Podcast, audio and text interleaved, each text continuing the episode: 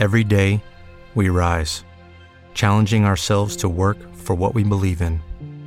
At U.S. Border Patrol, protecting our borders is more than a job, it's a calling.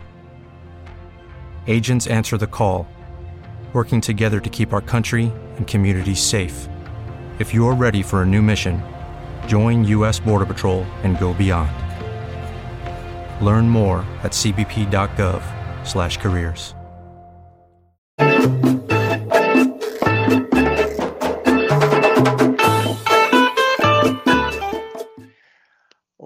everybody, and welcome, fellow patriots. Welcome, fellow deplorables. Welcome, all you drakes of society, rock dollars, sycophants, and stinkos.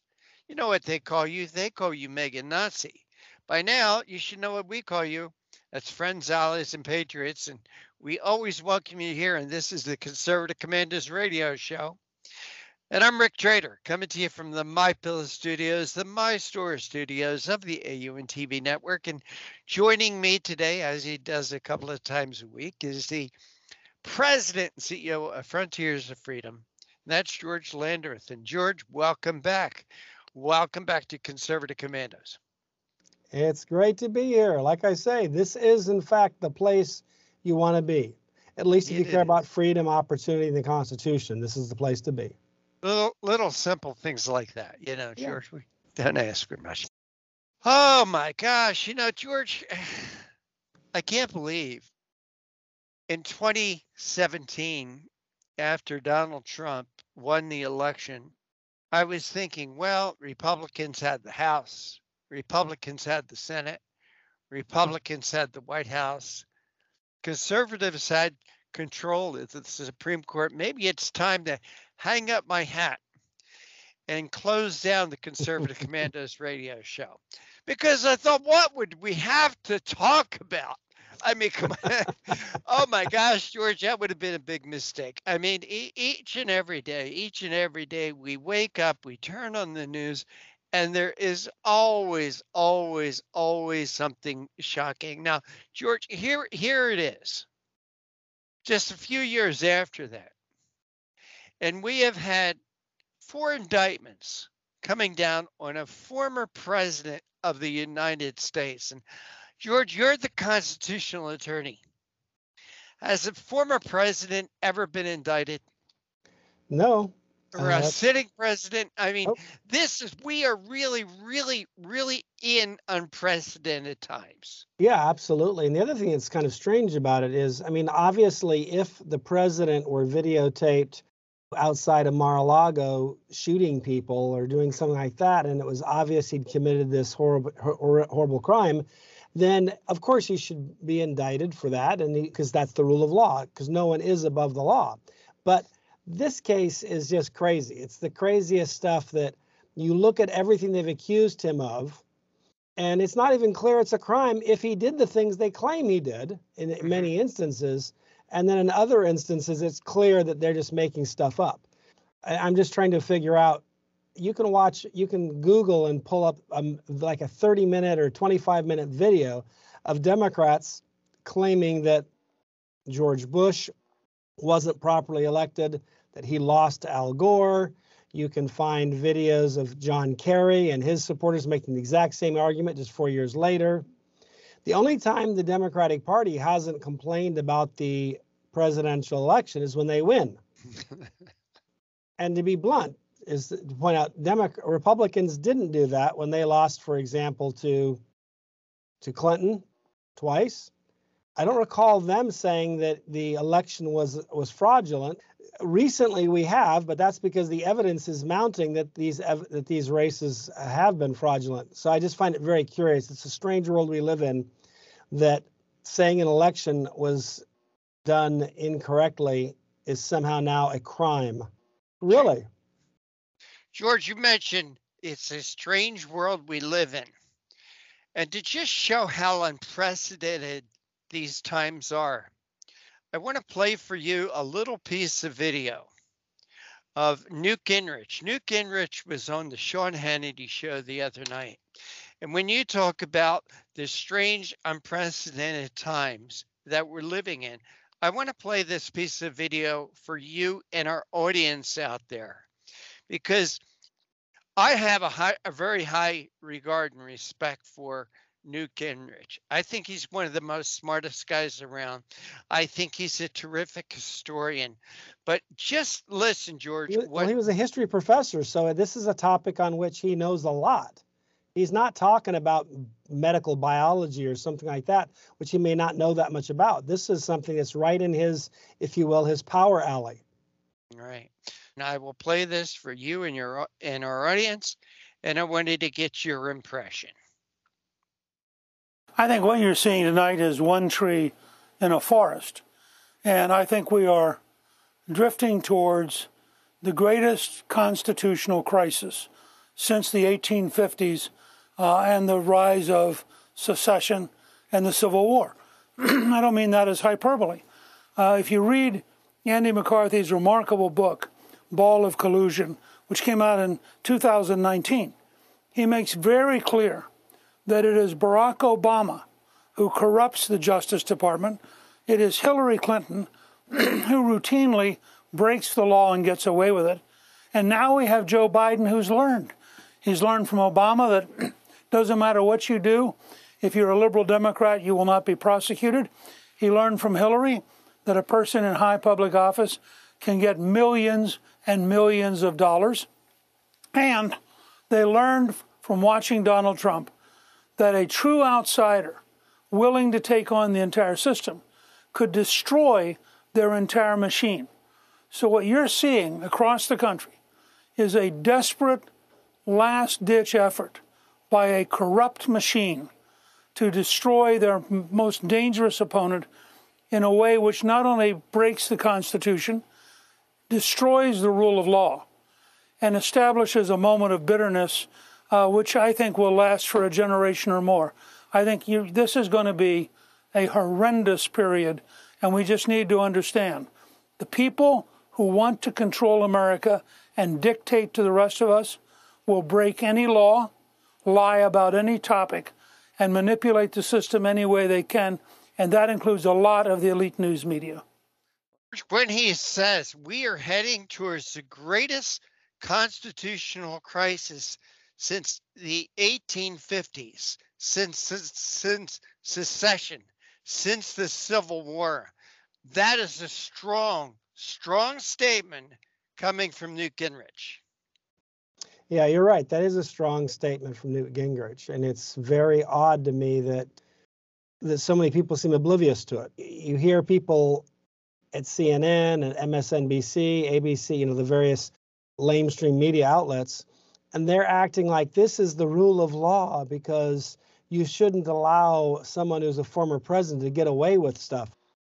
I understand. We just talked about the fact that if the president were videotaped killing people, that'd be something that would be worthy of an indictment and a subsequent prosecution. But what we're talking about, none of that rises to that level. For example, every president has had documents that the National Archives has said, we'd like that back. And they've always worked it out or not worked it out by conversations with the mm-hmm. former president. And even Bill Clinton had classified information in his sock drawer. And the court said that was fine. And so my I guess my point is all of a sudden though now it's not.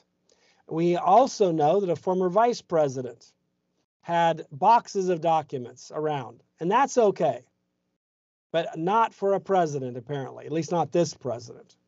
It was okay for Barack Obama. It was okay for Bill Clinton. It's just it was not okay, okay, for Hillary Clinton. Yeah, and she was never a president. She was she only, was never you know, a president. Yeah. She was never vice president.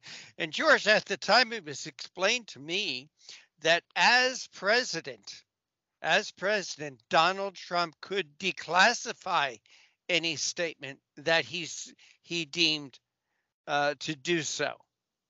Right. That's absolutely true. That's true for a, a president. It's not true for a vice president.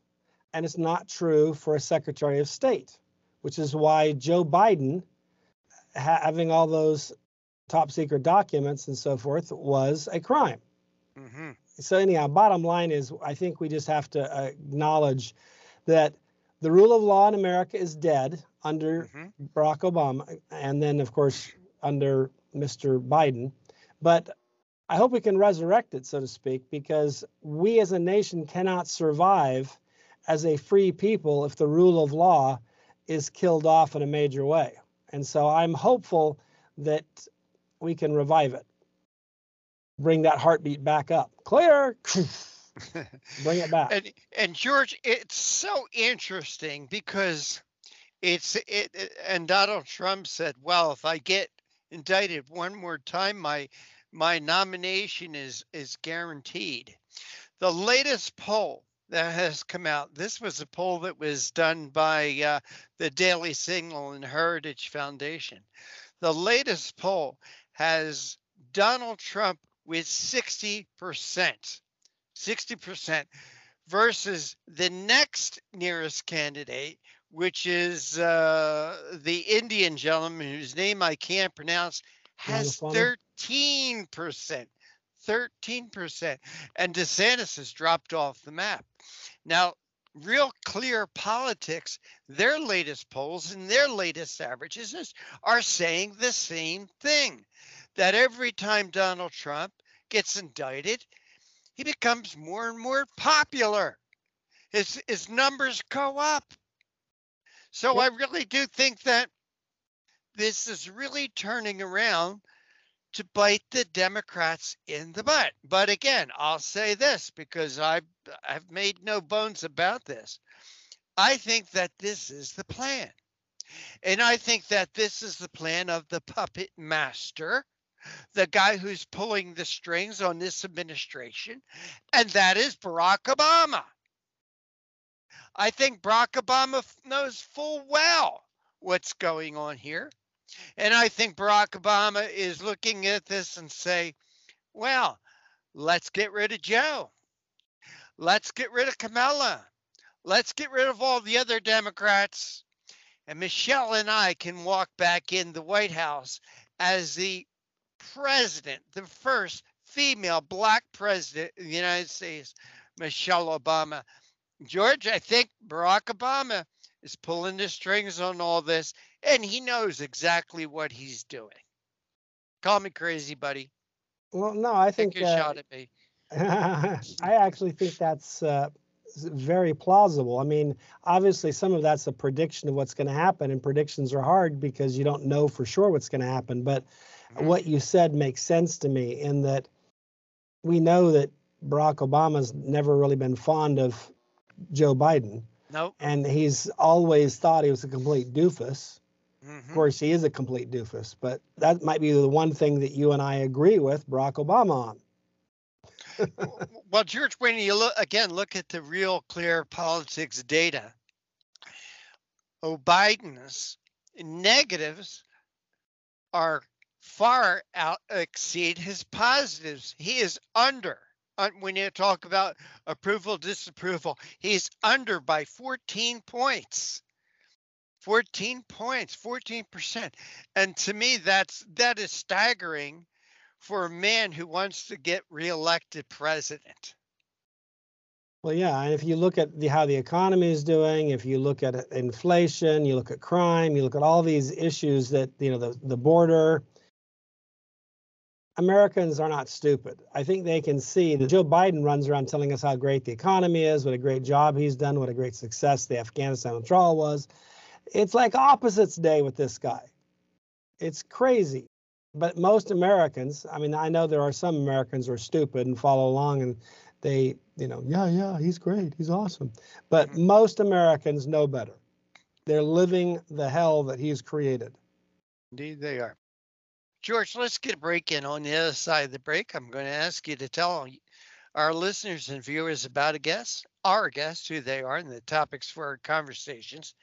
But uh, you are listening to and watching the Conservative Commandos radio show with George Landreth and Rick Trader, coming to you from the My Pillow Studios, the My Store Studios of the AUN TV network. And by the way, today's show, like each and every one of them, is being brought to you by the First Amendment and protected by the second. We'll be right back. You're still looking good. I'm still feeling good. You know, I've got all your My Pillow products: mattress topper, bed sheets, My Pillows, towels, slippers, blankets, sleepwear. Dog whoa, whoa, Charles! Everyone now can get My Pillow products at huge discounts at MyPillow.com.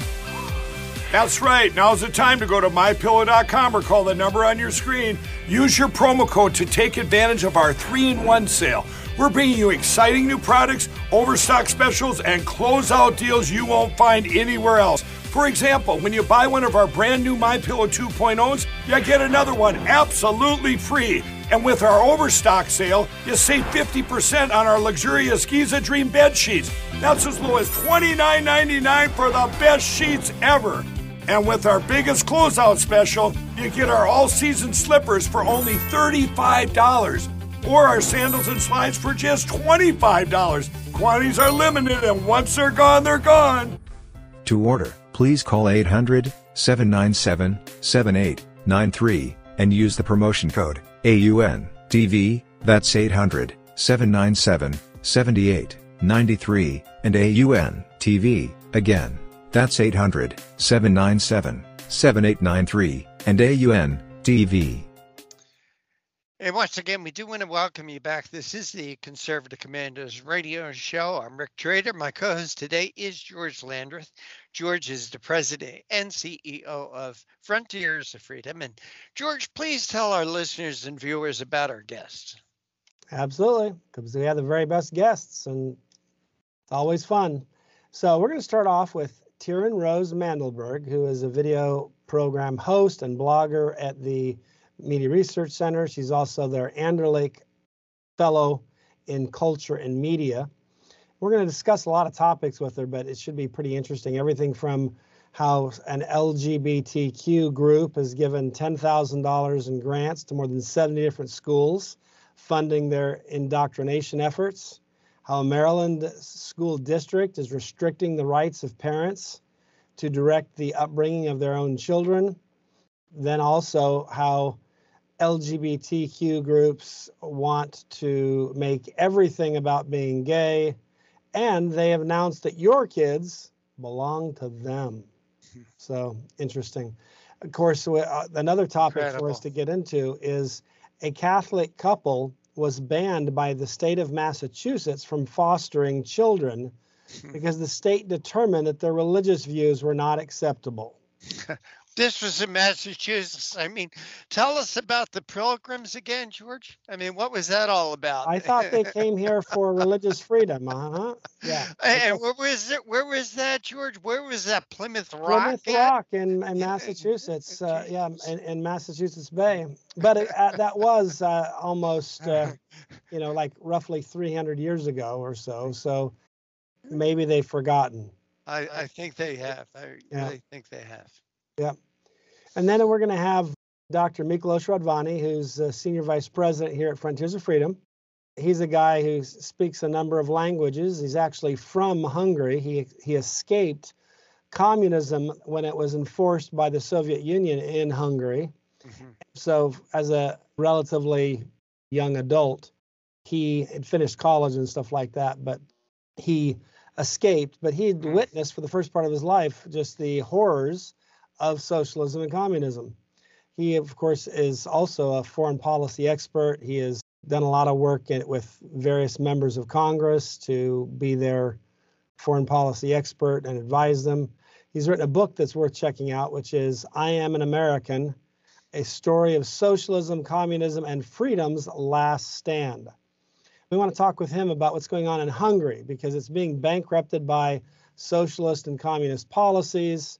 Their prime minister right now, Viktor Orban, is a former communist who hmm. claimed that he was a market-based guy and all this, but he's turns out he's more a corrupt guy and he's destroyed the free press in Hungary. And he leads what Dr. Radvanyi refers to as a gangsterocracy. And he's invited Russian and Chinese interests and spies into Hungary in large numbers. So it's now become the spy capital of the world. And since they are a member of NATO and the EU, this is kind of a problem. It's not just something we can overlook. So it should be an interesting conversation. And I'm looking forward to that one as well. Indeed, indeed, indeed. Hey, uh, George, I know that uh, Jonathan Turley is someone who you follow. You've talked about his, uh, you've talked about him before here on the Conservative Commandos radio show. Jonathan Turley is a, a Democrat. Jonathan Turley is a liberal. But even Jonathan Turley is saying it's getting harder to make Biden's lies disappear. Yeah, it's interesting because Jonathan Turley is says that this is a level of corruption America has never seen before, and he's also shocked by the level of corruption at the Justice Department.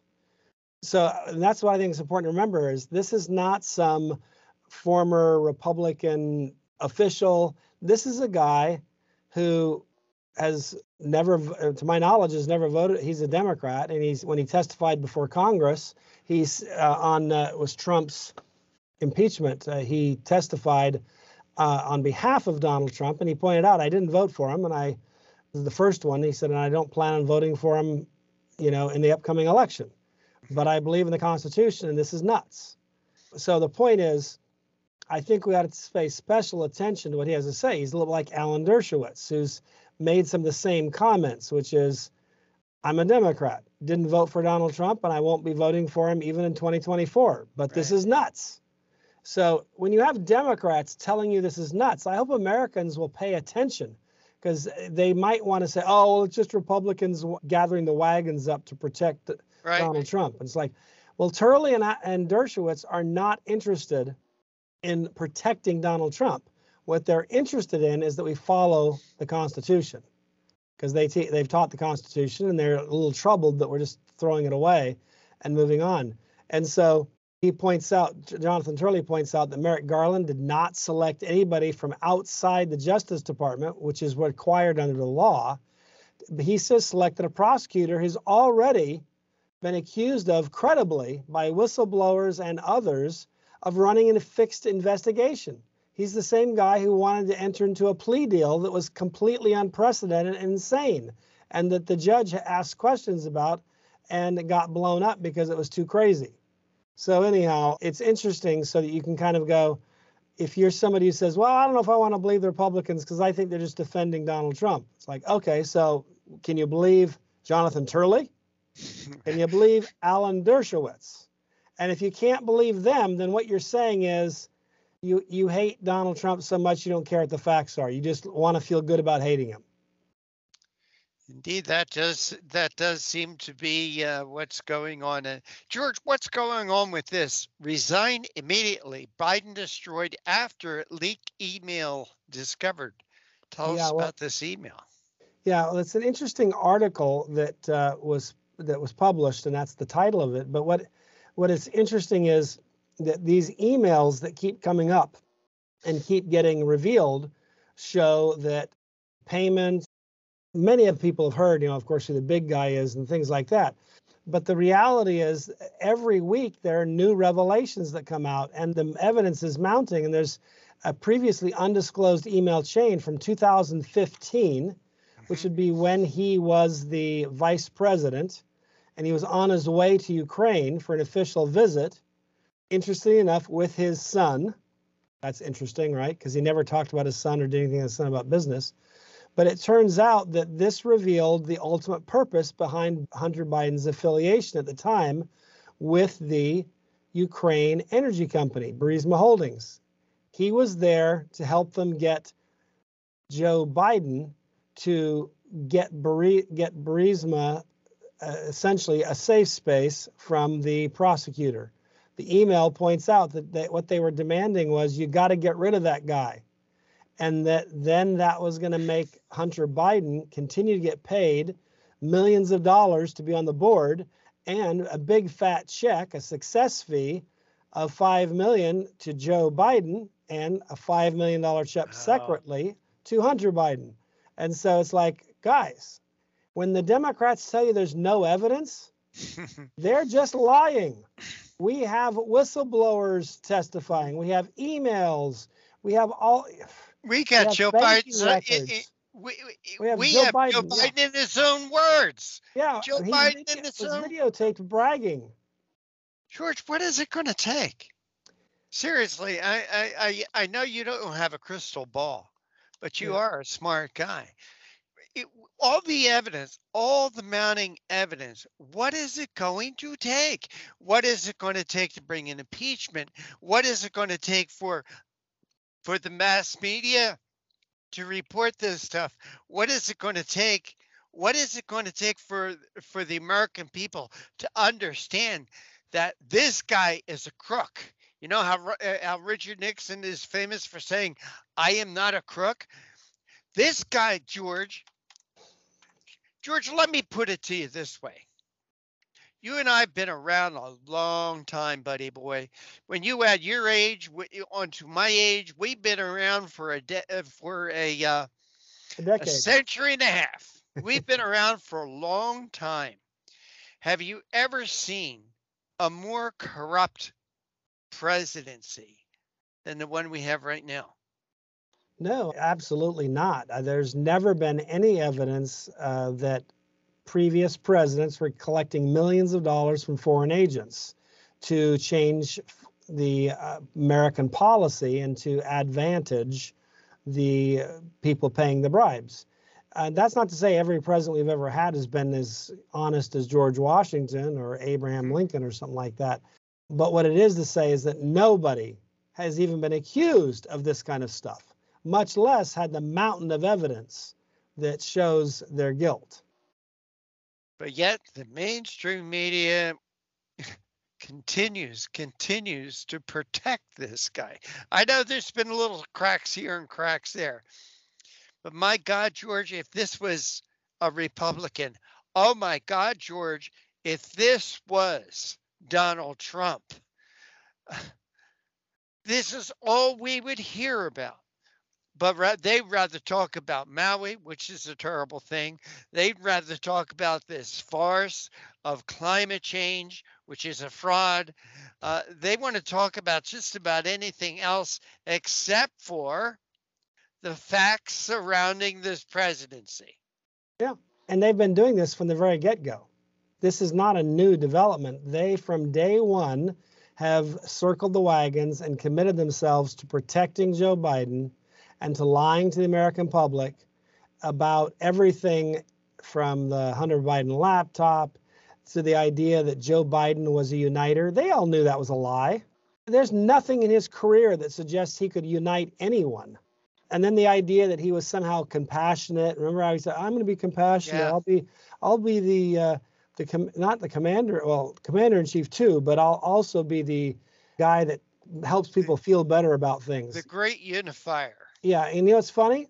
He's asked about things like, so, what do you think about what's going on over in Hawaii and all that? No comment. What do you think about the 100 people that were found dead? No comment. Uh, That sounds like he's really compassionate. I'm overwhelmed by the compassion. And he still hasn't gone to the Palestine in uh, Ohio. Right. He said he was going to go, but he hasn't gone.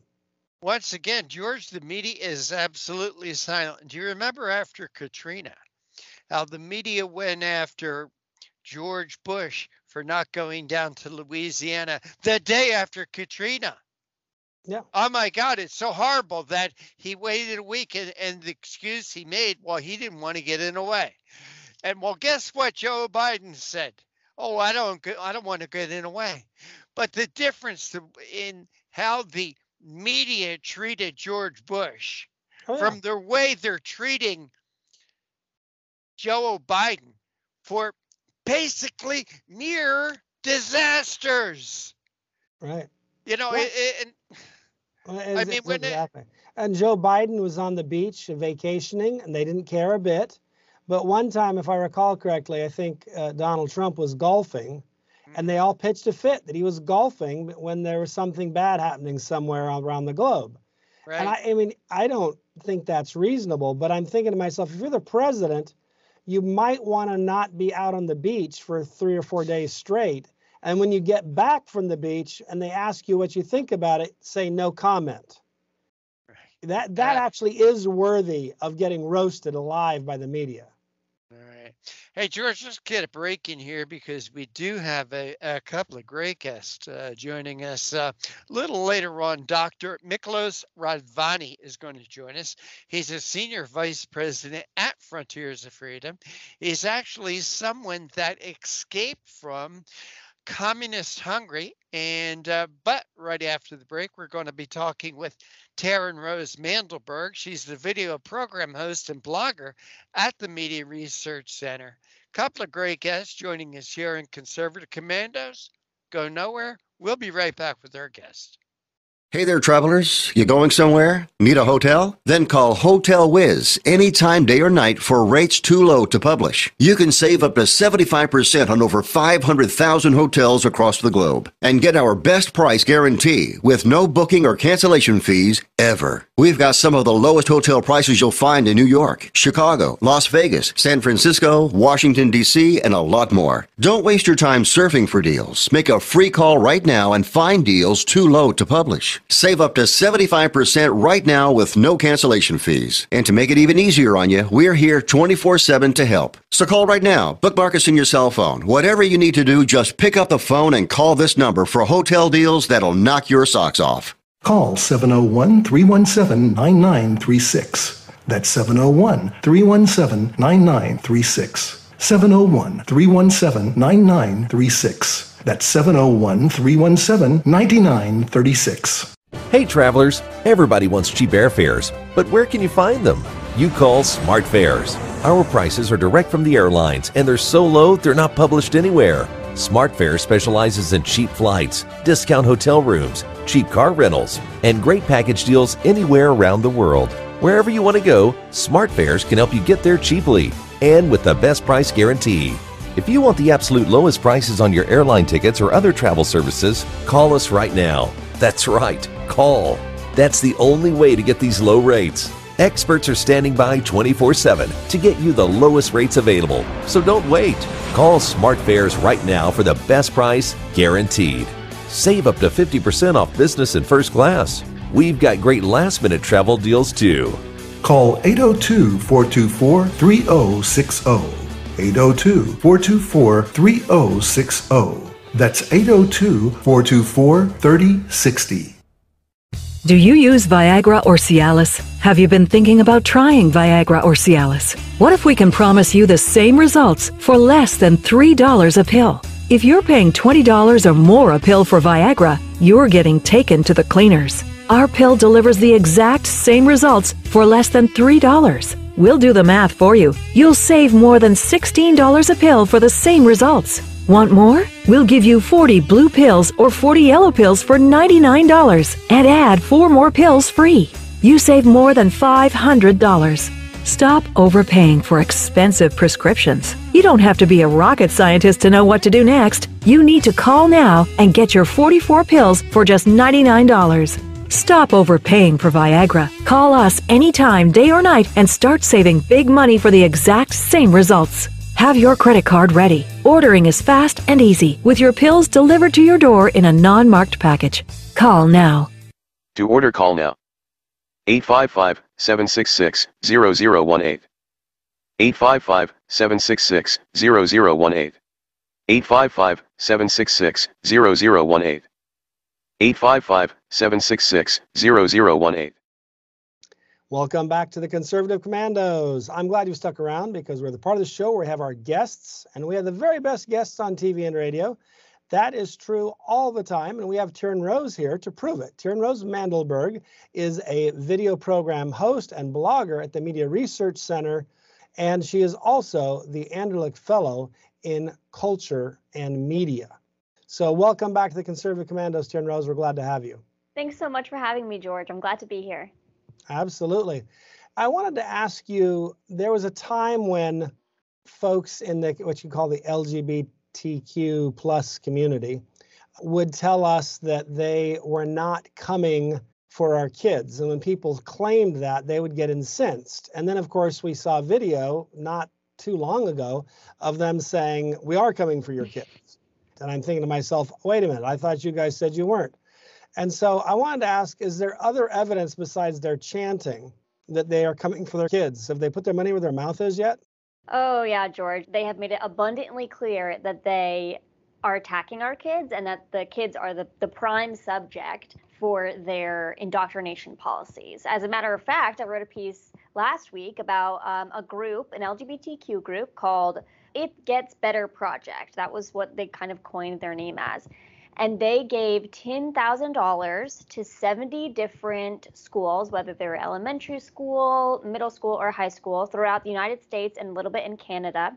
And that $10,000 was uh, provided not for them to improve maybe security, like pay for a policeman to come to protect the school, or pay for maybe an update in the bathroom or in the cafeteria, or something to provide maybe healthier meals. That $10,000 was dedicated to the, each of these schools, 70 different schools, to encourage schools and help schools facilitate pro LGBTQ related aspects. So that that had a number of different meanings for the different schools, but essentially the It Gets Better project donated the money and the schools got to say, okay, well, you know, I think that our school really would really benefit from XYZ. Uh, one school, let's see, one school in Vermont collaborated with the local community and they um, made a pride crosswalk right near the school.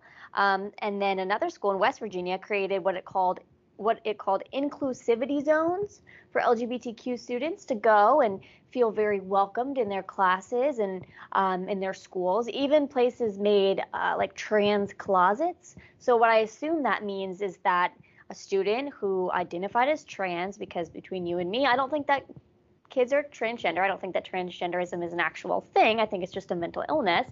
But um, what the intention of this one was was for kids to then go into a closet when they got uh, at school. You know, they left home and maybe jeans and a t-shirt, and then they went into the closet, and then they leave in a little dress or something like that, and then they, you know, go throughout their day as Tammy instead of Tommy. Get back in the closet before the end of the school day ends and head home in the jeans and the t shirt that mom sent them to school in. And so all of this money is being targeted so that these students can feel inclusive, as they say, or included in their classrooms. But between you and me, George, like this $10,000 could have been used in so many other ways. And this is just a way, one of the ways that the left is making it so blatantly obvious that they're after our children.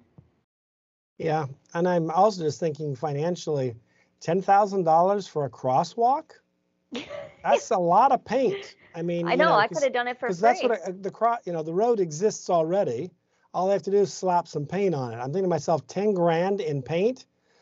If the group that was giving these ten thousand dollars, what if they were a Christian nonprofit that said they wanted to provide Bibles for classes or provide religious uh, areas, religious zones where students could go throughout their day and pray? I don't think that any of the public schools, the leftist public schools that are corrupting our nation, would allow some biblical leader to come and allow that to happen, right? They would say, no, that's encroaching on religious freedoms and your or you're impounding your religion on other students. But that's exactly what these people are doing with the pride stuff, because to them, LGBTQ is their religion. Yeah, no, that's a very good point. Speaking of religion, historically, they've kind of acted like we needed to get religion out of the schools because there was a time in America we started the school day with both the, the Pledge of Allegiance and prayer, mm-hmm. and maybe a quick uh, devotional in which maybe a meaningful scripture was read or something like that. And then they get on with the regular, which you might call academic subjects of the day. Yeah. And then they got rid of the Bible reading and the prayer and just then just did the Pledge of Allegiance. And then in some schools got rid of the pledges of allegiance too. So I guess my question is how committed are our public schools to being serious about not trying to ram a religious agenda down our throats? It just depends what religious agenda they want shoved down your throats. You know uh, what I mean? Yeah. Like with the LGBTQ stuff, that's their religion. And so that's okay. But the second anybody says, you know, this is against my Christian beliefs, it's, oh, well, who cares? That happened in Maryland just last week. Uh, there's a lawsuit that happened where essentially different religious parents, whether they were um, Muslim, Catholic, Christian, any any of the sorts, they essentially sued a school district because the school district said, "We are going to not allow you to opt your children out of reading pride books, pro uh, drag queen books, any of this masturbation kind of content, any of the very sexually explicit content that's inappropriate for students, especially like the three to five year olds that they were talking about in, in Maryland. And the school district said, you know, we aren't going to allow you to say no to that because we want to teach that to your kids because that's a good thing. That's something we should be teaching to your kids. And the parents are saying, you know, well, you let us opt out of sending our kids on days where you're going to celebrate Halloween if we don't celebrate Halloween. You let us opt out on days where you're going to be celebrating Christmas if we are Jewish and we choose not to partake in those particular activities. You let us do that. So why is it that these ideologies, these pride ideologies that you're, you know, reading and encouraging, why can't we opt out of that when that is very blatantly against our religion as well? So the lawsuit's not. Um, I mean, it's been it's been you know served, but it had we haven't had an answer yet. So definitely something to be keeping your eyes out for in the news if they even decide to cover it. yeah, that's pretty amazing. I understand if I if they said, well, we're going to teach your kids addition this year in school, and I go, whoa, whoa, whoa, I don't want I want to opt my kid out of math. the, I don't know that I'd be in stand in a good stead on that topic. It'd probably right. be hard to convince people that my religion required me to not be able to do simple math. Historically, we've allowed parents to opt their children out of, uh, for example, not reading as a skill, mm-hmm. but there were books. I, I remember when I was on the school board. My view was if a parent wanted to opt their kid out of a particular book, I wasn't going to argue with the parent. My view was if they find that book objectionable, then we'll just make an alternative assignment. It doesn't mean we agree with the parent. It just means as a school system that practices plurality and pluralism, we understand that different people have different standards. Mm-hmm. And that's okay. But all of a sudden now, not so much. It's just very interesting. They can uh, tell the parents, we don't care about your religious views at all. In fact, we'll preach against them, we'll fight against your religious values, and there's nothing you can do about it. Pretty yeah. crazy stuff. I think that they think that, like with your story with how you can't just opt your kid out of math, I think that to the left, the, the pride situation is of equal or more importance than academics, which is clearly what they're presenting because, you know, these kids don't come out of school all brain surgeons or knowing how to cure cancer or really just function in society, but they sure as heck know how to have specific types of sex, how to change their gender. So it's like, where are the priorities? They're so, so shifted from what they should be and what they used to be. And it's honestly terrifying for those who have children in the public school system. Yeah. And you're right about that. I mean, the Supreme Court's held that parents actually have a constitutional right to direct the upbringing of their children. Yeah. And now we're being told they don't. And I think that's kind of interesting. The government does, though. Yes, yes. I saw a video that uh, you do a show, what, Woke of the Week, I think. Yes. And I thought it was some pretty disturbing content there. So I wanted to ask you to kind of fill us in on that, and we can certainly watch a part of it because when I say disturbing, I don't mean it's uh, R-rated or anything uh, or X-rated, but the you certainly these people would like to regularize what I would call weirdness and just kind mm-hmm. of grossness. Yeah, that's exactly right. You hit the nail on the head there, George.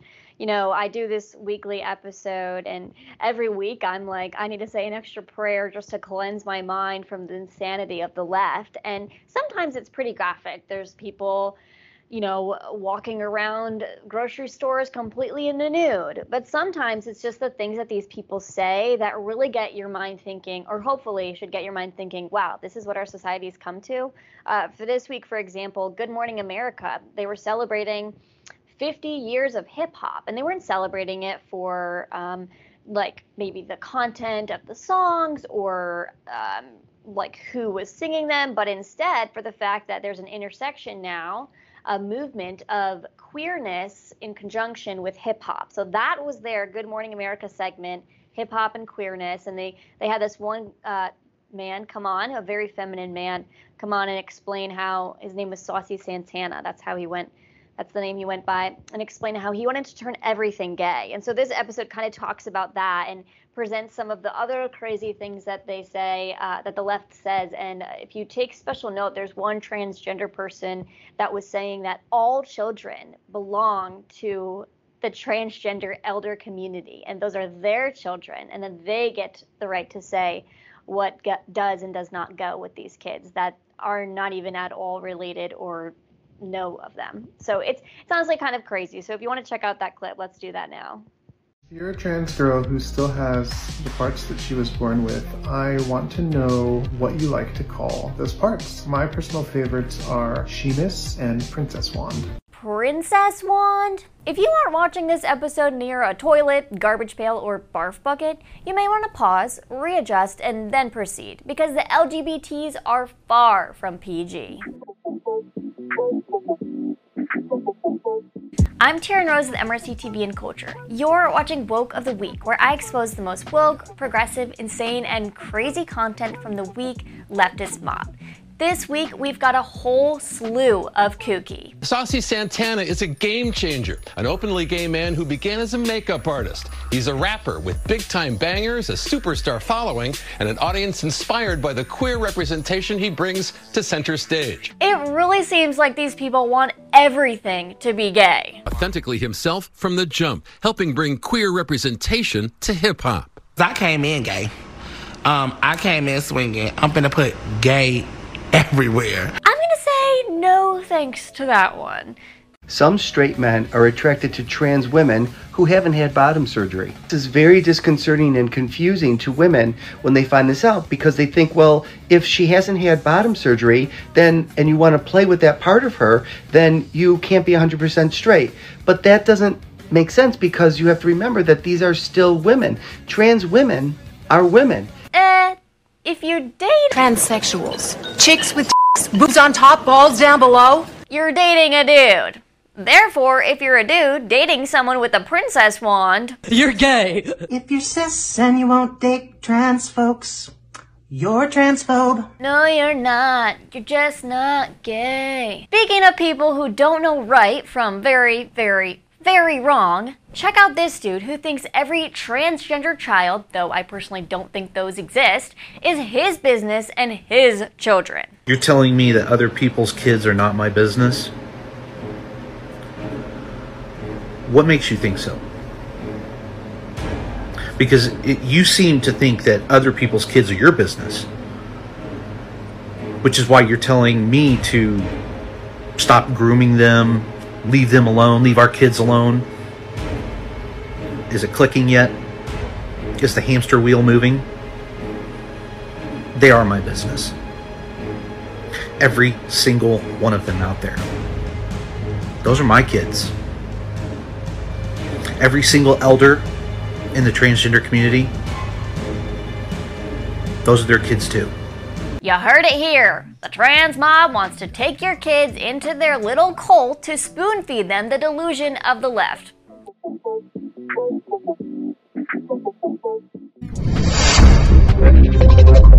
Wow, that is disturbing stuff. It wasn't long ago where they're telling us, oh, no, no, this is not our agenda. Yeah. And now they're open about their agenda, which tells you that to the extent they're not telling us what their full agenda is, the next level is going to be even crazier, probably unimaginably crazy mm-hmm. and sick. No, it truly is. And and the fact is, George, you know, these people are just accepting it. The media is accepting it. The media is promoting it. People watch those videos and I'm thinking to myself, why hasn't why hasn't anybody on mainstream media been like calling this out saying look at this this video this person is literally saying i i am i want your children they are my children who in their right mind looks at that and says oh this is fine like this is everything's fine with this it's so scary uh, you know i'm not a parent right now but my family does foster care and so you know i see kids come in and out of the house all the time and i'm thinking to myself these are the most like sacred lives that there are and why are we not making it our main priority to protect them, protect the future generations. And it's just it's it's become abundantly clear that the left doesn't care about them. Yeah, it's a very good point. Well, Tierin Rose, that's a great place for us to take a quick break, handle a little bit of business. I'm glad you can stick around because there's lots more to discuss. Because after all, we're discussing the craziness of the left and just the way the media sometimes tries to make it regular and normal when it's not. But to our viewers and listeners, don't go away because we'll be right back right after these messages. You're still looking good. I'm still feeling good. You know, I've got all your My Pillow products: mattress topper, bed sheets, My Pillows, towels, slippers, blankets, sleepwear. Dog whoa, whoa, Charles! Everyone now can get My Pillow products at huge discounts at MyPillow.com. That's right. Now's the time to go to mypillow.com or call the number on your screen. Use your promo code to take advantage of our 3-in-1 sale. We're bringing you exciting new products, overstock specials, and closeout deals you won't find anywhere else. For example, when you buy one of our brand new My MyPillow 2.0s, you get another one absolutely free. And with our overstock sale, you save 50% on our luxurious Giza Dream bed sheets. That's as low as $29.99 for the best sheets ever. And with our biggest closeout special, you get our all season slippers for only $35 or our sandals and slides for just $25. Quantities are limited, and once they're gone, they're gone. To order, please call 800 797 7893 and use the promotion code AUNTV, that's 800 797 7893, and AUNTV, again.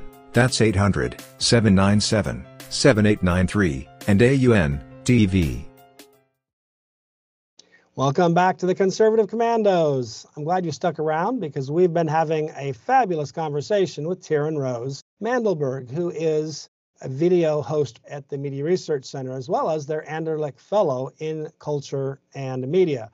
The last segment was pretty amazing just to kind of go over all the kind of zany and just almost unimaginable. I mean, 10 years ago, if we you had told me we were going to talk about these items today, I would have looked at you and said, "You're crazy.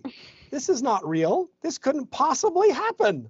And of course, now it is. And it's your it's not that you're crazy, it's the people you're covering are crazy. You know, 10 years ago, that level of insanity would not have been imaginable by normal people. But I thought we should change gears here and talk a little about what's going on because we, t- we talked a little bit about the idea that in Maryland, the school districts are uh, basically restricting parents' religious freedom. That strikes me as a counter to what our Constitution provides. And I was wondering if we see any more of that going on because I kind of suspect Maryland's not the only state. Yeah, George, you're spot on. Uh, like you said, this is all crazy stuff. I, I usually end my segment by talking about how things are uh, we're living in a dystopian universe. That's what it feels like because even just like a couple years ago just 10 years ago i mean i was just a little girl but i would have never imagined being here right now thinking to myself oh this is what they're literally teaching in schools or this is what they're actually allowing uh, another example of that, like you were talking about with the religious freedom, is in Massachusetts, a Catholic couple was banned from fostering children. So essentially, with the foster care system in Massachusetts, I don't know all of the nitty gritty behind it and how their um, system works, but I do know that essentially a foster parent needs to fill out an application saying, you know, I, am not a criminal. I, I promise not to abuse kids, that kind of things, just to make sure that they're equipped to be able to take care of children. Uh, this Catholic couple was unable to conceive on their own and they um, hadn't ever adopted. So they thought, you know, why don't we start fostering? Why don't we do some good for the community and for the people in our state that um, that need us, for the kids in our state that need us?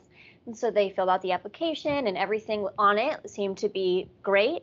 Uh, and one little section, they said, um, they did not check a box that said, I, will affirm um, any child based on their gender, sexuality, or any of the above, um, you know, all that pronoun stuff. So essentially, the Catholic couple was saying, you know, well, we're Catholic and uh, we, we don't agree with that type of lifestyle. And so we're not going to help a child transition. We're not going to help, we're not going to bring a child in from the foster care system and help them um, uh, become something that they're not. And then Massachusetts, the state said, well, then you're not going to be foster parents. We would rather the kids sit in a hallway in a group home or wait at the hospital or wait at, um, depending on where they are, like their their other foster home maybe, or perhaps an abusive home where they came from, and um, you know, not give you the opportunity to help these kids out simply because you won't affirm essentially leftist delusion. That's just insane to me because there was a time when I, if I recall correctly, that a gay couple couldn't adopt children. Yep.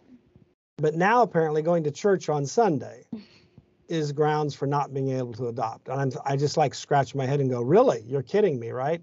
I find it funny because if somebody was, let's say, a, a transgender, Mm. if somebody claimed they could not adopt or foster be care, involved yeah. in foster care, I think the left would go nuts, even though they've made it clear we're coming for your kids. Right. Um, exactly which right. I would say would make any kids you placed in their care uh, at, at risk.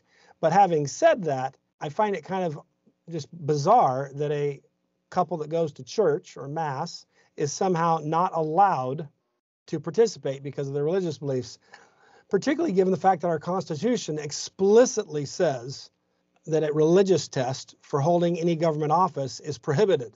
Mhm.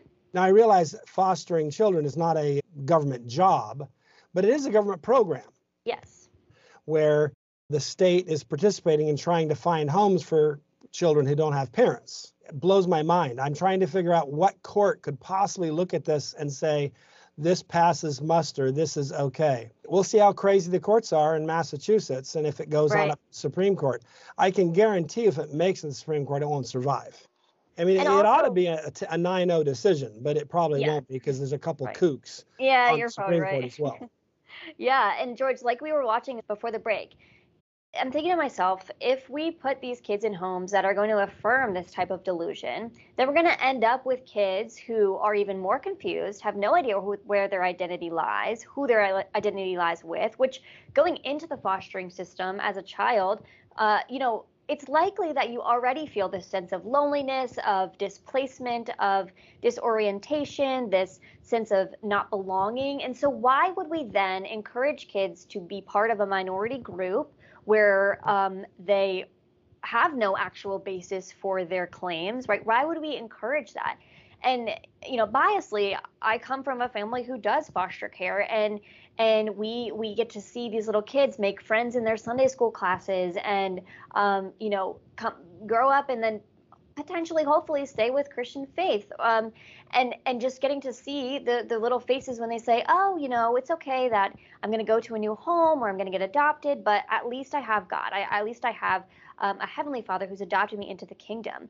And and to me that's you know that's wonderful and great but uh, like why would we why would we ban this couple who really just wants the best interest of children to be in the forefront um, from from fostering. And like you were saying if this would be like national news if it were the other way if it were a transgender or a gay couple saying oh we're not going to be allowed to foster care because do foster care because we're transgender this would be like crazy. And it- to me that's like sending an abusive or a kid from an abusive home right into the hands of an another of another abusive home from from maybe being beat by their by their biological parents to then being um, lied to their whole lives Yeah, that's a very good point, and it's just troubling to see kind of where we're headed uh, on all this because, like I said earlier, you know, if you told me this 10 years ago, I would have thought you were a, a lunatic. now what you're doing is you're telling us about the lunatics, yes and just and it's kind of stunning to realize we've fallen to this level. And it's not just they think this; it's that they they want to use the power of government to impose it. Yeah. And this began all under Barack Obama, when at the end of his presidency, he informed schools that they had to accept, for example, a boy's designation I'm a girl, and mm. therefore I get to be in the girls' locker room and so forth. And they made it clear their guidance to the schools was you can't ask for their parents' permission, you can't ask for a doctor's note establishing any of this. You just have to take their word for it. If they mm-hmm. identify as, and they can change. They, they, they don't get just a one-time change designation. They could come in every day of the week as a different gender if they want. And this was all Barack Obama's doing, and now Joe Biden has weaponized it. And apparently now, if you oppose it, you are somehow, like the FBI said, you're basically a domestic terrorist. Yes, yes. Last week I, I was called a dangerous bigot because I didn't think that kids should learn about any of this propaganda. And I'm like, well, here's your ad for homeschooling. Yeah, exactly. No, that's well, and that's and homeschool has been growing like crazy, and this is why. Mm-hmm. And the support for school choice is growing like crazy. This is why, because parents are saying, I got to get out of here. Yeah. So the left is going to destroy public education because they've made it too crazy. I think as I look forward, as opposed to looking back, I look forward to the 2024 election. I'm trying to figure out what role things like the abortion issue will have in the election because the left has become more agitated about the issue. So I want to ask you if you have any insights on that and, and maybe how the media is covering it too. Yeah, George, you know, we talk all about these kids in schools and about um, how they are going to turn up as adults, but we really need to recognize that the the attack on kids is starting in the womb. Um, you know, we need to have a womb to tomb approach to all life, and um, I think that in the 2024 election, that really needs to be harped on, whether it's with the school choice, whether it's with um, parents consent to specific things um, or these transgender surgeries or specifically abortion. They, they all need to be on the forefront because the children are the next generation and they're the ones that are going to be leaders in umpteen years. So um, we really need to keep them in in the focus. Um, i actually worked on a piece earlier uh, last week where Kayleigh McEnany from fox news she was talking about the different approaches that pro-lifers going into the 2024 election need to have um, a lot of times there's this hostility towards the or this like very extreme tension with the abortion debate and and McEnany was essentially claiming that a lot of the Republicans are having the wrong approach. For example, they're saying pushing all of this uh, stuff about we need to save the babies. Everything's about the babies. And yes, the babies are extremely important. But McEnany was pointing out we, we need to also care about the mothers. And um, maybe uh, a, an idea for for uh, conservatives fighting in the 2024 election, perhaps they could be a little bit more, she said, compassionate, be come from a place of compassion and have a little bit of empathy for the mothers, because you and I both know that abortion is an evil. It's it's a sin. However, people sin all of the time, and and based on their sins, we need to still recognize like that there is forgiveness with you know Jesus forgives. And um, McEnany was explaining how we need to come alongside mothers, whether that's physically uh, with pregnancy centers, providing them resources, mentally with maybe some counseling, religious counseling, or even just a friend to count on to say, you know, we can get you through this. We can we can work together. Um, and then same with maybe even like financially. For example, there's so many companies saying we'll pay for you to abort your kids, but there's not many companies, only a few that are saying we'll pay for when you have your kid or when you adopt a kid. So we need to have this like different approach with um, being both uh, supporting mothers and being more compassionate. Um, but then she also said a, a, good idea to do is to expose the extremism. And that's kind of what we do at the Media Research Center with all the exposing that we do. And um, uh, McEnany was explaining how in 2024 we need to expose the extremist viewpoints where abortion should be legal up until birth. Expose the viewpoints where um, you can take out a baby um, and then just literally kill it, commit infanticide, and then say it's an abortion. We should not allow that to be happening, and we should expose it when it does happen. So I, I don't know. I'm, I'm excited to see. I'm anxious and eager to see how um, the pro-life um, argument is in the forefront of people's brains as this is our biggest election with uh, Roe v. Wade being overturned. So it's it's interesting and definitely something to be anticipating. Um, and I'm eager to see how kind of uh, the candidates react both on the left and the right. Yeah, it's interesting. I, I know that there are pregnancy crisis centers that, for example, help mothers with medical expenses, prenatal nutrition issues, provide them with things like when you if, it, if it's your first baby, you've got to get things like crib or all these other kind of first time uh, purchases. They will help with that, and I think that makes a lot of sense. We want to be able to help people make good choices not just simply rail against them making poor choices. Right. Our time's about up, but I wanted to ask you how can folks follow the work that you do as well as your colleagues there at the Media Research Center? Yeah, great question. Uh, we've got a slew of different sites depending on what you're interested in. We've got newsbusters.org that focuses primarily on legacy media and how biased and corrupt that they are. Um, and then we've got Free Speech America, which we have a fabulous CensorTrack database where we kind of track all of the times that conservatives are biasly censored online, um, whether that's through Facebook, Twitter. Um, for example, this episode, if it was posted on Twitter or TikTok or Facebook, there's a high probability that would be censored because people don't like what George and I have to say when we talk about the truth of the matter and that the left is a little bit loony. Um, and then we've also got MRC TV, which is where I primarily focus um, my work towards, and we kind of look at different videos and cultural aspects, like all the ones that we talked about today, and um, point those out. And then for me specifically, you can head on over to my Twitter where I I post a lot of just random uh, hot takes that people get offended by. So it's always a good time over there. It's just Tierin underscore Rose. Very good. Well, I follow you on Twitter and I enjoy the the posts that you put up there, and of course, the various websites that you have. Thanks. Well, folks, don't go away because the conservative commandos, we got to take care of a little business right now, but we will be back. And I can promise you that we'll have some good stuff, so don't go away. I'm Mike Lindell, and I'm excited to announce my new product, My Coffee. I get products all the time from entrepreneurs for my new platform, mystore.com. And when I tried my coffee for the first time, I was blown away. It is the best coffee I've ever had in my life. I spent the last four months doing my due diligence, and this family owned business micromanages every step from the fields to the cup to ensure the best quality coffee you're ever going to have. It starts with the beans that are grown in Honduras. Honduras's volcanic soil and humid climate make the perfect growing conditions for coffee plants, which produce the best beans ever. Then each batch is tested for its aroma, taste, and other aspects to meet the highest standards in the coffee industry. And after that, it goes into production, which is all done right here in the USA. It's like you're getting that small batch specialty coffee, but delivered right to your front door.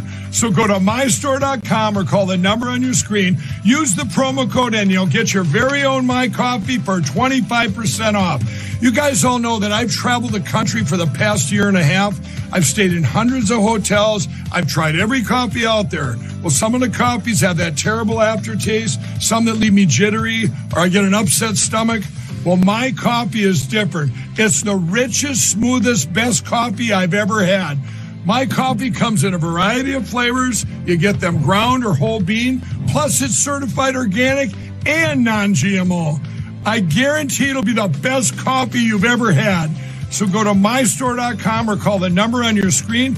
Use your promo code and you'll get my coffee for 25% off. And I'm going to give you deep discounts on all my store products. That's mystore.com. It's my new platform for USA entrepreneurs. Please order now. To order, please call 800 797 7893 and use the promotion code AUNTV. That's 800 797 7893 and AUNTV. Again, that's 800 797 7893 and AUN TV. Welcome back to the Conservative Commandos. I'm glad you stuck around because we're to the part of the show where we have our guests. And as I like to remind you, we have the very best guests on TV and radio. And today, to prove it, we've got Dr. Miklos Radvanyi. He is the Senior Vice President at Frontiers of Freedom, an organization that I'm a little familiar with. He also is somebody who speaks numerous languages and has been published in all of them, all over the world. Now, Miklos escaped Soviet enforced communism in Hungary back when it was still in force, and he has witnessed firsthand the soul crushing nature of socialism and communism. He's also an expert in foreign policy. He's advised all kinds of American public policy makers, senators, congressmen, you name it, on foreign policy issues, and he's also written a number of books. His most recent is I Am an American The Story of Socialism, Communism, and Freedom's Last Stand. And it is a great read, and I recommend it. So, with that, welcome back to the Conservative Commandos. Miklos, we're glad to have you. Thank you. I wanted to ask you you're an American, but you also grew up in Hungary and have an expertise there. And I so want to ask you what's going on in Hungary because they, of course, made a transition from being a Soviet bloc dominated country to now being more part of the aligned with the West and that they're in uh, the EU and also NATO. But I've seen some odd things going on with Viktor Orban and his government. So I wanted to ask you what's the inside scoop? What's really happening there? And what would your assessment of the direction of things be? Unfortunately, Hungary since 1990, when uh, the Soviet uh, Red Army uh, left Hungary and Hungary uh, regained its uh, independence in 70.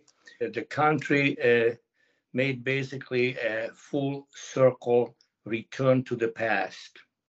Instead of uh, developing, in spite of the fact that uh, Hungary joined NATO, as you said, in 1999, and uh, the European Union at, uh, at uh, uh, 2004, Hungary since 2010 is back to its pre 1990 situation with uh, the Orban government that basically is nothing else but the reincarnation of, of the uh, previous communist uh, regime.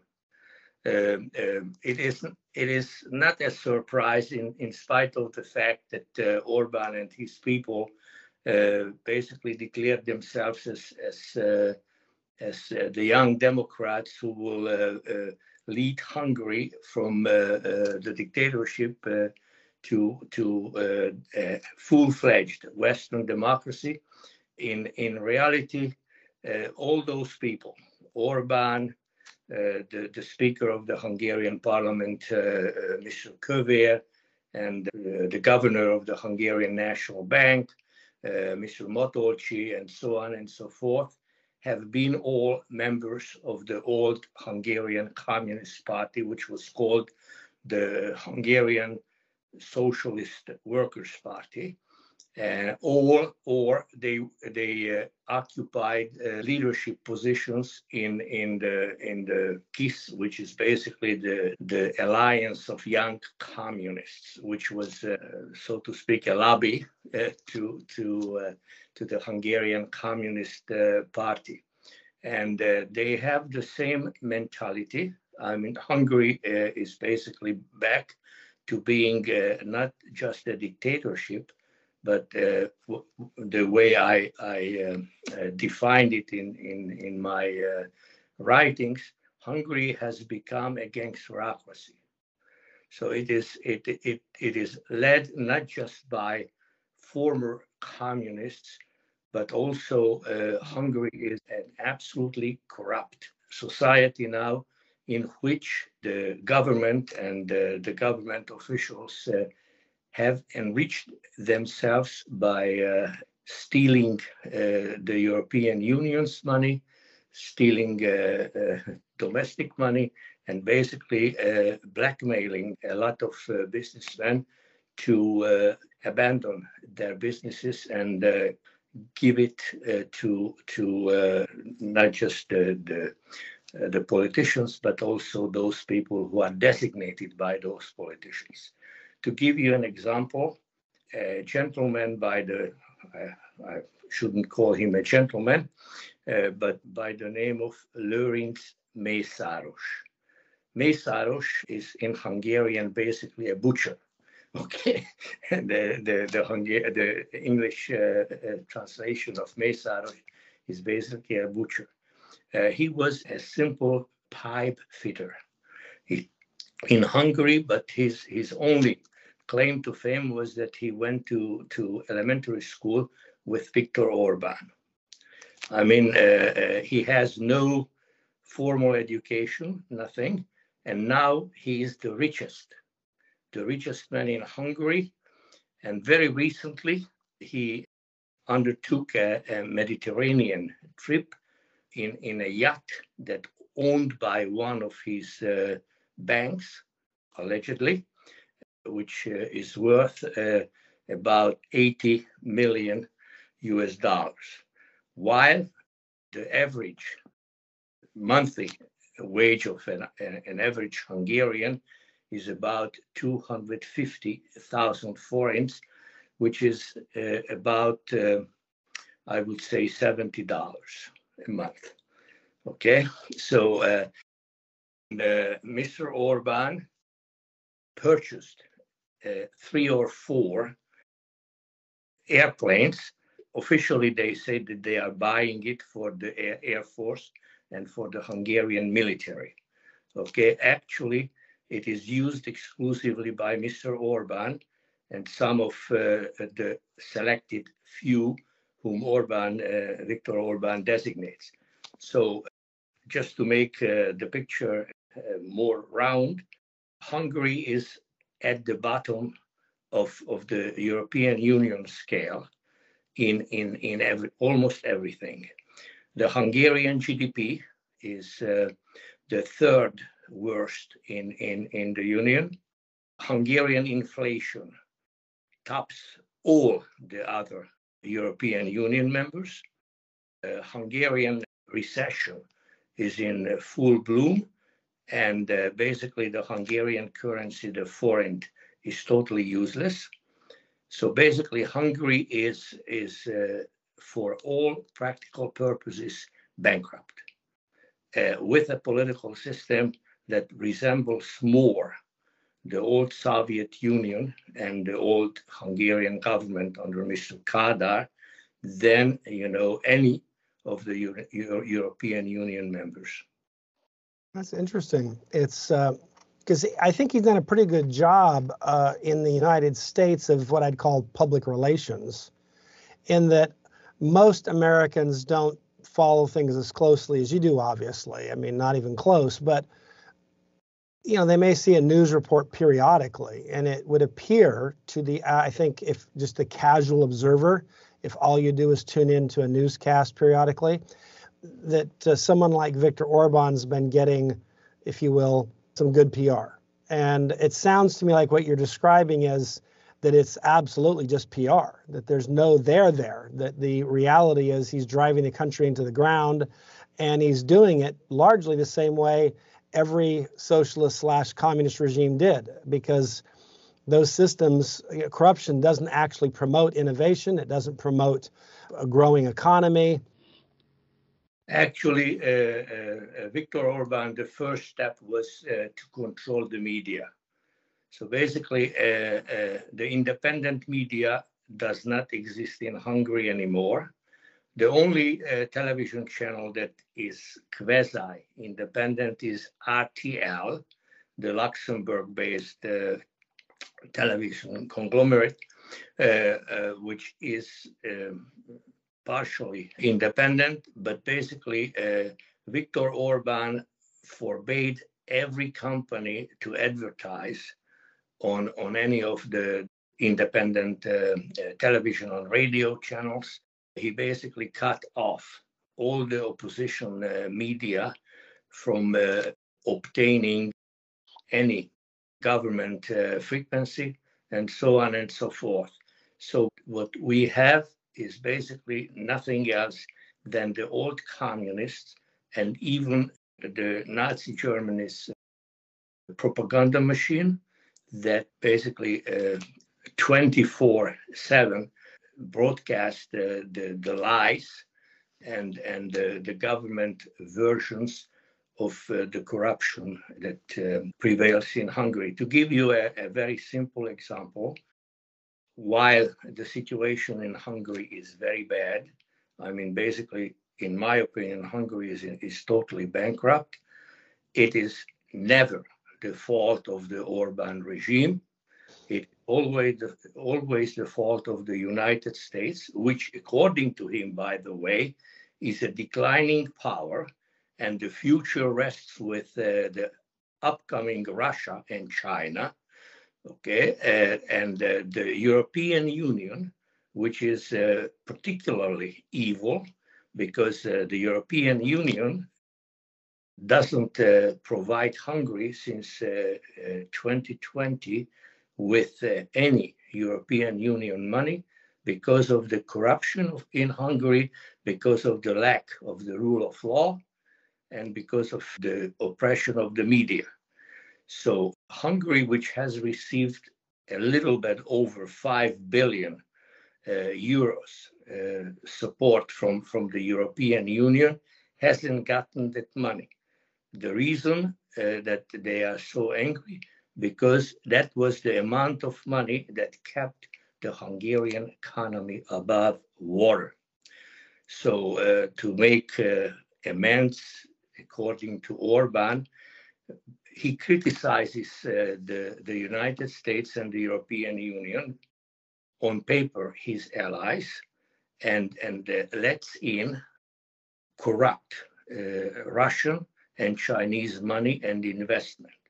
In my latest piece, I alluded on uh, the avalanche of uh, uh, accumulator factories that they are setting up in a country where water is scarce and where uh, basically uh, uh, very good agricultural land is used to set up those uh, those uh, uh, factories, and and those Chinese are bringing in Chinese workers to alleviate a little bit the unemployment, the rising unemployment among young people in China.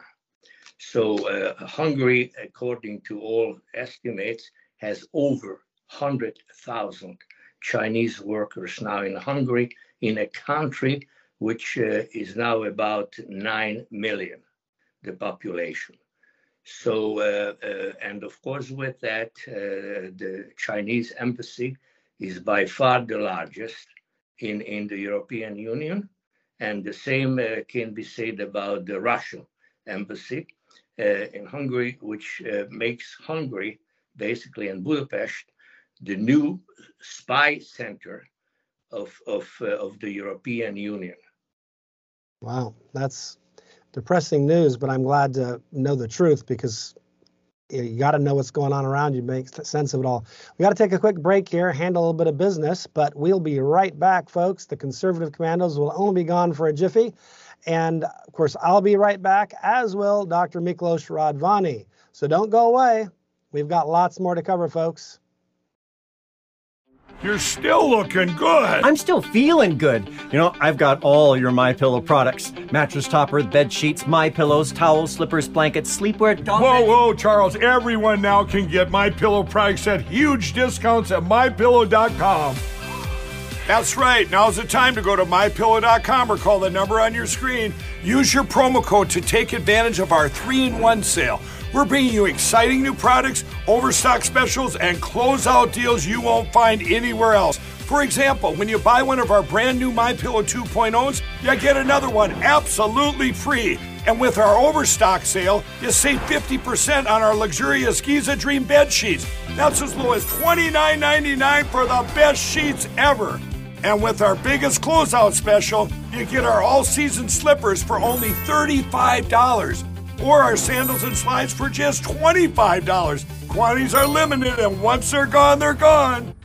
To order, please call 800 797 7893 and use the promotion code AUNTV, that's 800 797 7893, and AUNTV, again. That's 800 797 7893 and AUNTV. Welcome back to the Conservative Commandos. I'm George Landreth, and our guest is Dr. Miklos Radvanyi. We've been having a great conversation. If you just tuned in now, you missed some of his analysis about what's actually going on in Hungary and how kind of seems like communism is making a comeback, as it were, through Viktor Orban. And that it's damaging their economy, the corruption that always follows in communism and totalitarianism is also overtaking the country, and that's hurting it. Very interesting stuff. But I wanted to ask you, Dr. Radvanyi, is this. To many Americans, Hungary is a faraway place. It's halfway around the world. And if Hungary's slipping into trouble, maybe does it really matter to the average American? I think it does, but I want you to explain why, because it's easy to see the world as, oh, well, they're they're a long ways off. It's not really that big a deal to us. And the reality is, as members of NATO, as members of the EU, as formal allies, at least on paper, this isn't really a good development. So, can you help fill us in on why and how? I'd like you to fill it all out. Basically, under Viktor Orban, Hungary is the enemy within to NATO and also the European Union. The incessant uh, blame game of Viktor Orban that everything is the fault of the United States and the United, uh, uh, the European Union is uh, uh, resonates with about, uh, I would say, um, 40% of the Hungarian population, which resides outside the cities. They don't speak any foreign language, so they have no access to, let's say, uh, CNN, Fox News, and uh, uh, the European channels, the German and the others. They don't speak languages. They are scantily educated, barely uh, finishing uh, elementary school. Very few finish high school. So basically, almost half of the Hungarian population is uncultured and uh, and absolutely alien to to the world. Their only uh, form of information is getting from the Orban-controlled uh, television channels and, and radio and newspapers. That creates a situation that was uh, uh, prevalent at that time uh, before 1990 in Hungary when people hated the Soviet Union for occupying Hungary and not allowing Hungary to basically uh, uh, joining the West. Now, uh, Orban turned that argument on its head and, and made the West the enemy uh, of, of the Hungarian people. That's number one. Number two uh, is that uh, he is letting in, as I said in, in the previous segment, letting in uh, Chinese and Russians, among whom uh, nobody knows how many are the spies. That is the reason why the United States uh, declared that Hungary, the Hungarian visitors who enjoyed basically a visa-free entry to the U.S., ex- except that they, they had to fill out a, an ESTA form, that you know uh, their intention is to visit the U- United States. That has been basically uh, made almost impossible for Hungarian uh, passport holders to visit the United States. Why? Because it was a part of the Orban corruption that for money they gave uh, citizenship and, and Hungarian passports, which mean European Union passports, to a lot of Chinese and Russian citizens, basically mostly uh, uh, the oligarchs and their families uh, got uh, that, but uh, many other people, the money basically disappeared.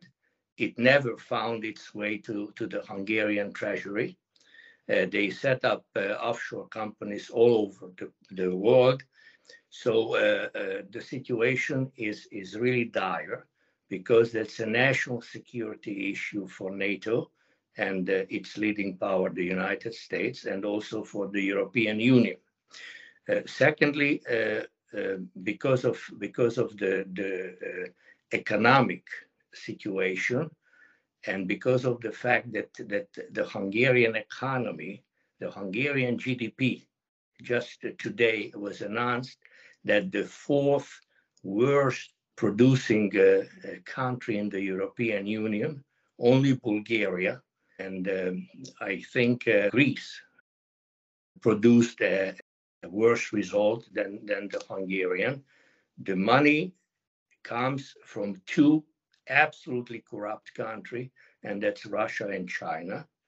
And uh, all those agreements that uh, the Hungarian government has with those two countries regarding uh, the economy or anything else are basically top secret for 30 or even more years. So no one, the Hungarian citizens, Brussels, in the European Union, or in Washington, cannot have access to uh, to the contents of those agreements between uh, Russian companies, which is basically the Russian government, and in the case of China, it is basically the Chinese Communist Party. So both national security wise and uh, economic. It is a, a geostrategic problem for both the United States and NATO and the European Union. So um, it, the situation is more than dire. And unfortunately, unfortunately, the Trump administration, which I support, basically made Hungary into a, a, an example that the United States should follow, which is absolutely not the case. Fair enough. So it sounds like some of that uh, PR work uh, was uh, successful in convincing uh, the administration that they were not what they were. That's what it really sounds like. It sounds like a pretty comprehensive PR job. Interesting because I do think that if you look at our country now in the US, we have what I would call a kakistocracy, which is a government that is run by the least capable among us. The Biden administration, uh, not just Joe Biden personally, he's obviously compromised, but to be blunt, it's not just old age when he was 35 years old, he was a foolish idiot and said all kinds of stupid things and was not a real bright guy. He was always known as a, just a 24 hour gaffe machine, even in his best of health and so forth. But on top of that, you have Kamala Harris. You have the entire cabinet, which is one of the least impressive cabinets I, not one of the least, the least impressive cabinet I have ever seen. It is populated with people who have no real credentials, or if they have some credential, it's a very mediocre one, very kind of like, wow, that's what it takes to become a cabinet member. So I wanted to ask you, are there lessons for America in all of this when you look at what Joe Biden's up to? But I wanted to ask you if you could kind of help us understand how harmful is it to elect people in America as we have done? We have a Congress full of feckless, stupid people who don't have any idea what they're doing. We have an entire administration populated with stupid, feckless people. And I wanted to ask you, you've got a great book out, and you talk about uh, the story of socialism, communism, and freedom's last stand in your book, I Am an American. And so I wanted to ask you to help us kind of bring some of this home into America. What is it we ought to be learning and paying attention to so that we don't fall in the same trap? I think that the greatest lesson is that Marxism and its variations uh, later on Maoism, Leninism, Stalinism, Titoism, whatever ism uh, we say, does not work for one simple reason because it is garbage.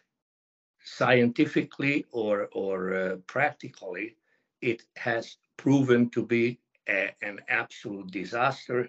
Basically, in my opinion, socialism, as the Democrat Party also uh, now tries to advocate and and and practice, and particularly BLM, Antifa, and the other organizations, are nothing else but corruption par excellence. It is it is the corruption of the mind, and it is the corruption of morality, and it is also the corruption of uh, sanity and rational thinking. So, uh, and unfortunately, what we see now in Hungary, it is the same. In Hungary, there is a huge incompetence, incompetency of, of on, on, all levels, and uh, the reason and, and the consequence will be that Hungary, in my opinion, in the next hundred years, basically an entire century, will not be able to recover.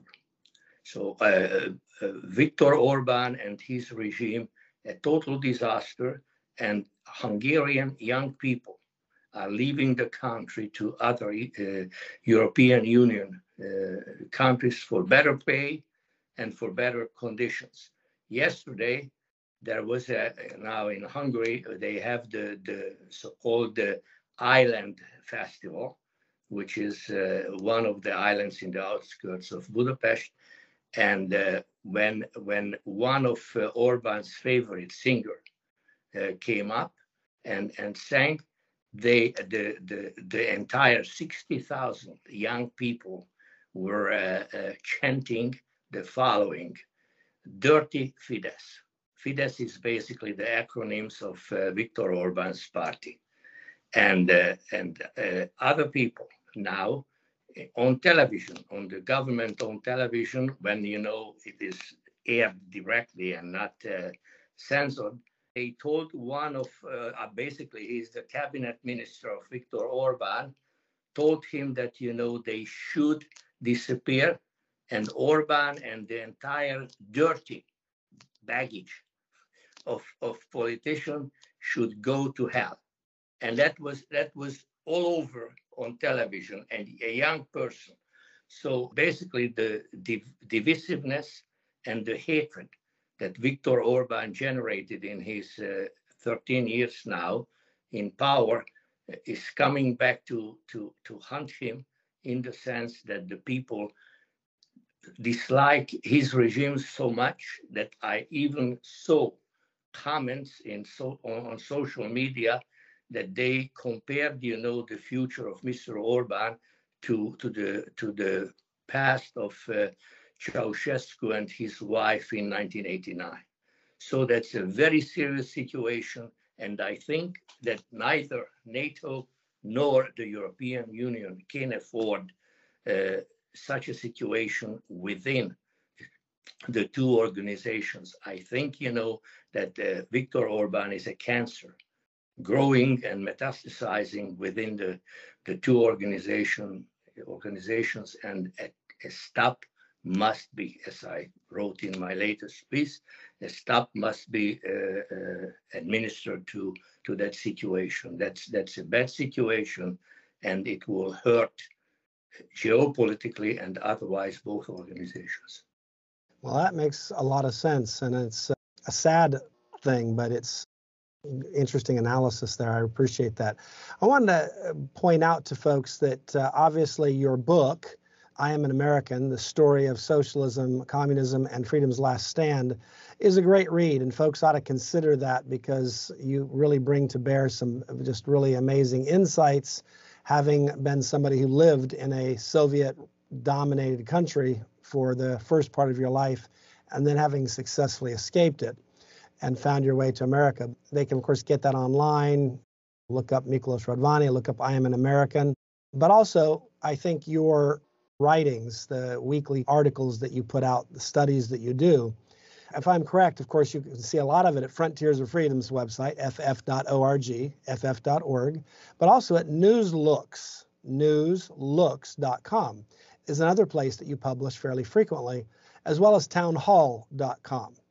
Those that seem to me to be the three most frequent places you publish, even though the reality is some of your stuff is published all over the world because you publish in many different languages and things like that. But for an American American audience, an English speaking audience, I think those ff.org, townhall.com, and newslooks.com are great places to find out what's on Dr. Radvanyi's mind. Thanks so much. That's a great place for us to stop because our time's up for this segment. And I do want to let our viewers and listeners know that never fear, the conservative commandos will be right back. So don't go away, folks.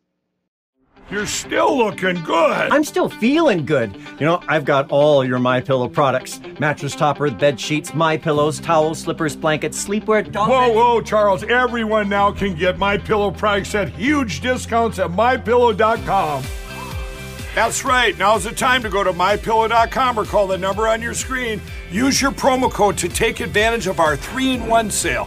We're bringing you exciting new products, overstock specials, and closeout deals you won't find anywhere else. For example, when you buy one of our brand new My Pillow 2.0s, you get another one absolutely free. And with our overstock sale, you save 50% on our luxurious Giza Dream bed sheets. That's as low as $29.99 for the best sheets ever.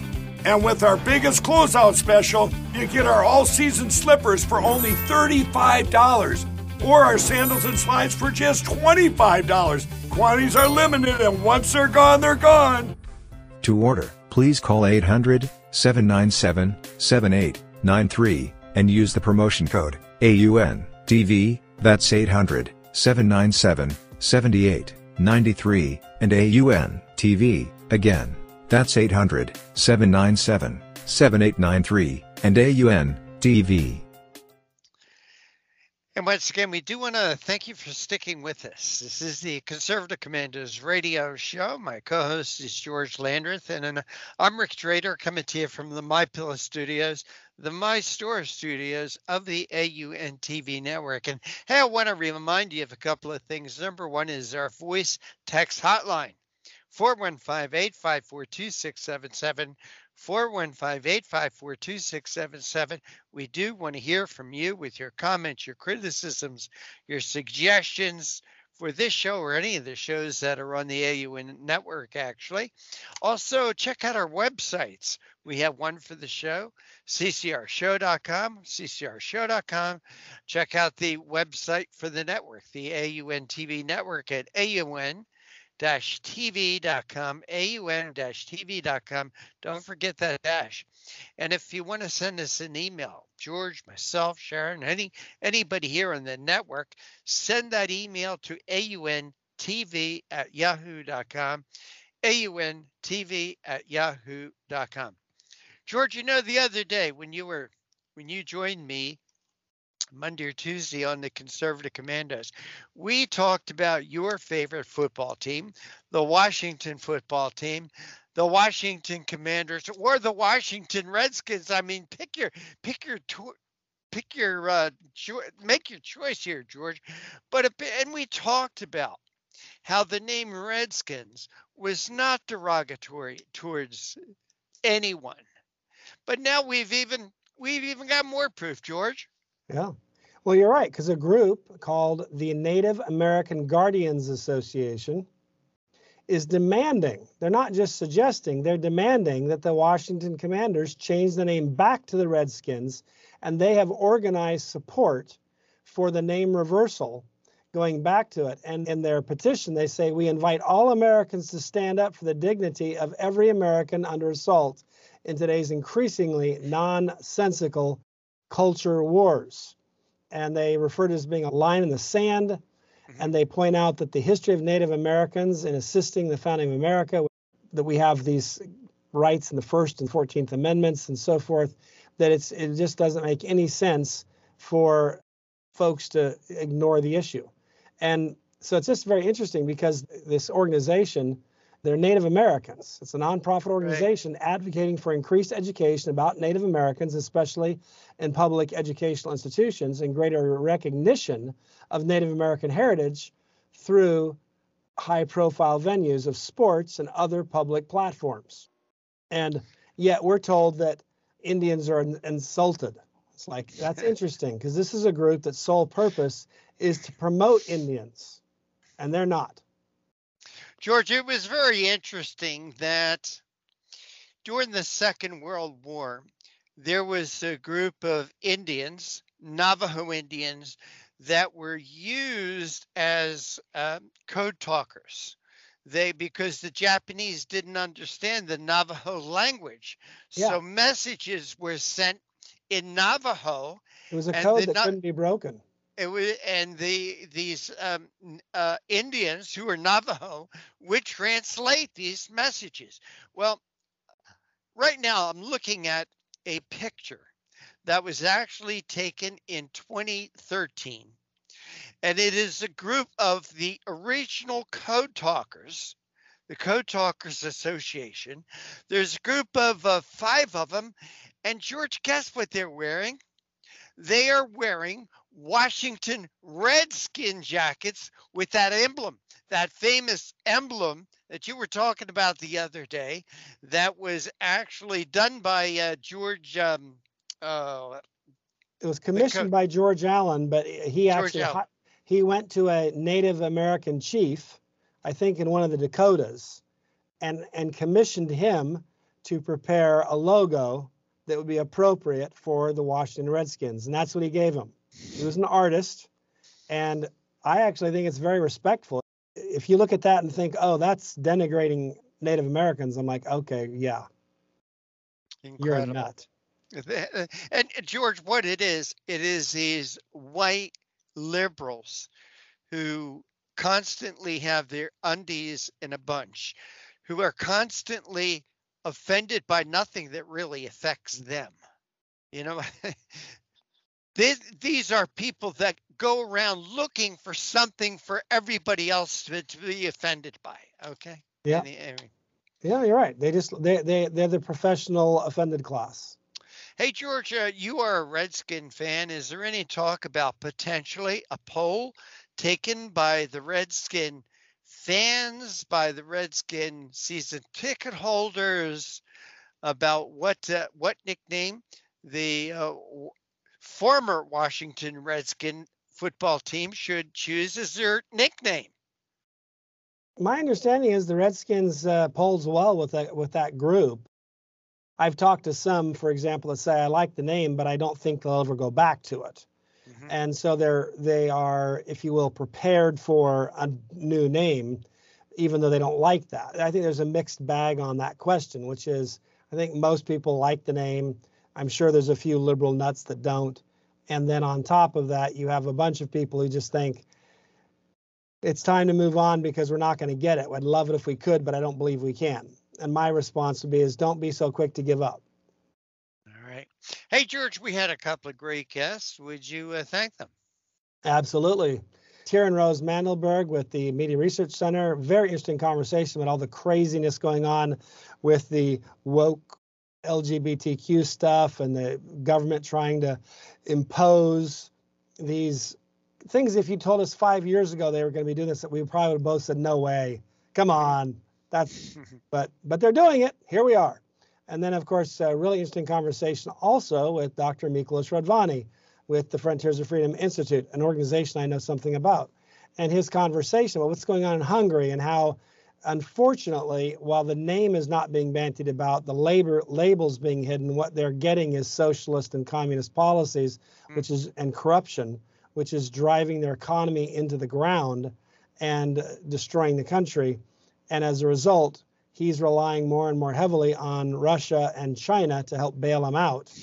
And as a result, they of course are sending their spies and activists and others to infiltrate the uh, NATO country and a member of the EU. So it's not a good development. So really interesting stuff. All right. Frontiers of Freedom, what's that all about? Oh, well, you know, we're just a bunch of crazy right wingers, right? That's right. That's what I always said about.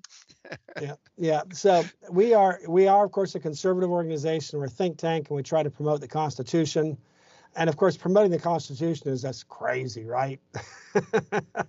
no, it's uh, you know you mean that flawed that document. It's the way to go. But old, you still believe in that old flawed document?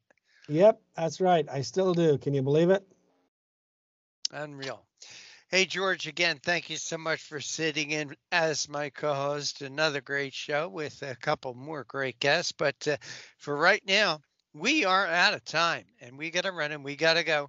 Take care. God bless, and we'll see you tomorrow on TV and on radio.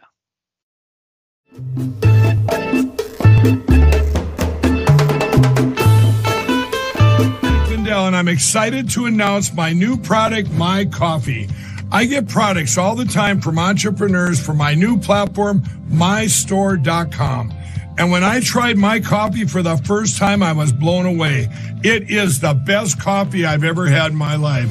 I spent the last four months doing my due diligence and this family owned business micromanages every step from the fields to the cup to ensure the best quality coffee you're ever going to have. It starts with the beans that are grown in Honduras. Honduras's volcanic soil and humid climate make the perfect growing conditions for coffee plants, which produce the best beans ever. Then each batch is tested for its aroma, taste, and other aspects to meet the highest standards in the coffee industry. And after that, it goes into production, which is all done right here in the USA.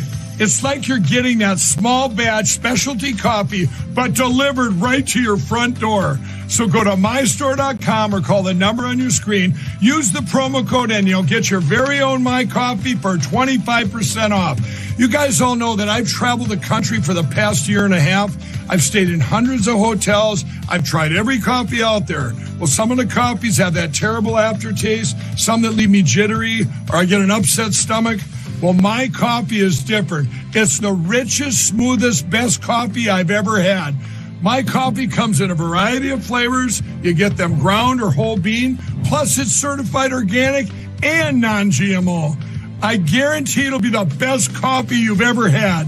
So go to mystore.com or call the number on your screen. Use your promo code and you'll get my coffee for 25% off. And I'm going to give you deep discounts on all my store products. That's mystore.com. It's my new platform for USA entrepreneurs. Please order now.